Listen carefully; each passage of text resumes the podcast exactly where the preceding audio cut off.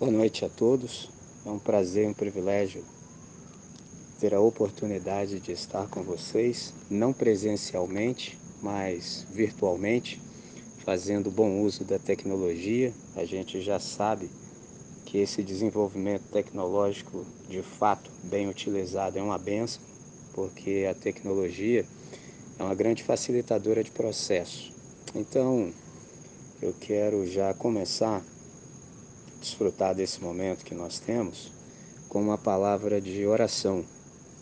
E essa oração ela tem uma finalidade tanto de equalizar quanto minimizar a distância entre o que eu pretendo dizer e o que você vai compreender, tá certo? E também manifestar nossa gratidão. Então vamos orar, vamos agradecer a Deus, vamos suplicar o seu favor para essa hora. Deus nosso Pai bendito, em nome de Jesus Cristo, nós queremos te agradecer pelo dia que experimentamos hoje, pela possibilidade que nós temos, ainda que de modo não relacional, pessoal, mas virtual, estarmos uns com os outros numa hora tão difícil como essa. Mas, primeiramente, nós queremos reconhecer que é teu favor que está sobre nós, que nos tem mantido na existência. Nós dormimos, nós descansamos, porque nós tínhamos tanto uma cama quanto um teto sobre as nossas cabeças. E nessa manhã do dia chamado hoje, nós também acordamos, guardados pela tua graça, pela tua misericórdia e pelo teu favor. Nós tivemos oportunidade de termos água em nossas torneiras, lavamos as nossas mãos e a nossa face. Enfim, Deus, tínhamos condição de fazer a nossa higiene pessoal. Nós também nos banhamos, limpamos o nosso corpo e nós reconhecemos que isso é tudo favor do Senhor. Então nós queremos também reconhecer o valor dessa oportunidade que nós desfrutamos exatamente agora. Temos nesse momento o privilégio de ouvir uma palavra que nos alimenta para além da refeição diária, Senhor. Então nós queremos suplicar. Livra-nos de todo ruído, liberta-nos, Deus. Supera, Pai, para cada um de nós todos os traumas, todas as preconcepções, todo o juízo temerário e dá-nos, Senhor, disponibilidade integral, Deus, para ouvir a tua voz. Queremos fazer isso com o nosso melhor ânimo, pois nós temos avidez, assim como nosso irmão Pedro ensinou, nós desejamos ardentemente, como crianças recém-nascidas, o leite genuíno, o leite espiritual para que por meio dele nos seja dado crescimento para a salvação. Deus, nosso Pai, nosso Senhor, nós sabemos que queres nos comunicar verdades que estão para além da nossa limitada compreensão. Portanto, estamos à mercê do Teu Santo Espírito para compreendermos o texto, discernirmos e para também vivermos a partir do compreendido. Carecemos da ação maravilhosa do Espírito Santo no processo. Tua palavra, Deus, ela atende às demandas da nossa mente e do nosso coração. A tua palavra para nós é luz e fogo. Então, sendo assim, Deus, ilumina-nos a mente e aquece o nosso coração. Nós queremos, com toda intensidade, ser os discípulos e as discípulas centrados e centradas e saturados e saturadas na única, no único exclusivo ensino do Evangelho. Nós queremos nessa noite compreender e viver em consonância com o compreendido e também compartilhar com todos aqueles que a vida nos apresentar. Em nome de Jesus, amém. Então nós estamos vivendo tempo difícil, como talvez nunca antes experimentamos, nós não temos memória disso, nós não passamos por isso de modo histórico, e esse momento requer de cada um de nós uma atitude preventiva e prudente. Eu lembro de um historiador britânico do século XVII chamado Thomas Fuller. Ele disse assim: quando a paixão entra pela porta principal, a sensatez foge pela porta dos fundos. Extraordinário. Esse é um momento que requer de nós toda lucidez, toda sensatez. outra pessoa, um escritor ítalo-judeu que sobreviveu ao Holocausto, cujo nome era Primo Levi, disse assim: O objetivo da vida é criar a melhor defesa contra a morte. Então é extraordinário, de fato é uma bênção quando diante das coisas reconhecemos a sua gravidade. Nós estamos num momento que requer toda a nossa capacidade de discernimento, toda a lucidez para que hajamos com toda sensatez. Nós estamos em meio a uma pandemia do Covid-19, coronavírus, e nós estamos numa situação emergencial, meio a uma crise mundial, essa pandemia que tem um potencial destrutivo enorme. Então é um tempo de emergência sanitária.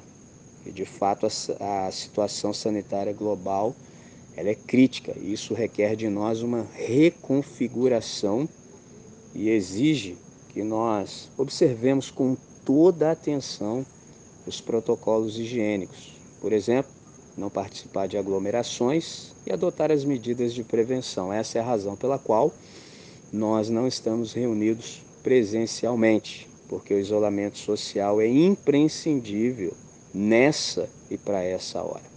E nessa hora também nós nos damos conta, por exemplo, da nossa total fragilidade. Embora o texto de Gênesis, capítulo 3, entre os versos 17 a 19, nos explicite isso, nem sempre a gente consegue viver a partir da compreensão do que está explícito no texto. Tu és pó e ao pó tornarás, dentre outras coisas que o texto diz. Isso requer de nós, por exemplo, uma compreensão da nossa brevidade, da nossa impotência e, sobretudo, da nossa fragilidade. Então, nós deveríamos, numa hora como essa, absorver todo o aprendizado possível que essa oportunidade pedagógica nos traz.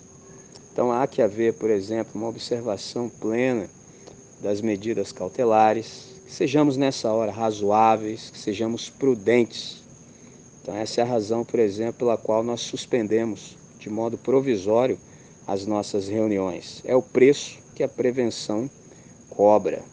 Então há que haver, por exemplo, também esse zelo pela integridade física, porque nós somos aqueles que de fato sabemos a, o valor e a importância da vida humana. Então nós preservamos, nós temos aquela mordomia da saúde. Então numa hora como essa requer-se de cada um de nós que nós apoiemos os esforços a partir das medidas de prevenção e contenção. Haja vista que nós somos os sinalizadores do reino de Deus, então requer-se de nós, por exemplo, uma postura que seja tanto sinalização quanto testemunho para o bem da comunidade. Então a situação de fato, ela é grave, essa é a nossa constatação. A situação é grave, mas ela não é desesperadora, a não ser que tomemos a ignorância como bandeira. Eu lembro de um filósofo chamado Goethe, filósofo do século XVIII, quando ele disse assim, que não há nada mais terrível do que a ignorância. Então, nosso país é uma nação relativamente jovem. Portanto, ela não tem preparo histórico, por exemplo, para enfrentar essa pandemia. Uma possível razão da resistência a uma unidade de consciência que redunde, por exemplo, em atitudes de bom senso mínimo, é porque a gente não tem de fato essa memória, ou melhor, a gente não tem história, a gente só tem memória diferente, por exemplo, das nações europeias, que têm memória, porque eles passaram, por exemplo, pela Primeira e Segunda Guerra, passaram pela gripe espanhola, e nós começamos há pouco. A gente ainda está na fase do Aedes aegypti. Então, por exemplo, às vezes a gente vê o reflexo disso na juventude, porque a juventude tem gravada no íntimo a questão do desafio, e um traço da juventude é a não aceitação da morte como realidade. Qual é o problema? Que a ignorância, ela não deveria encontrar espaço no íntimo do nosso ser. Qual é a questão? Além da ignorância, a gente ainda tem o problema do medo.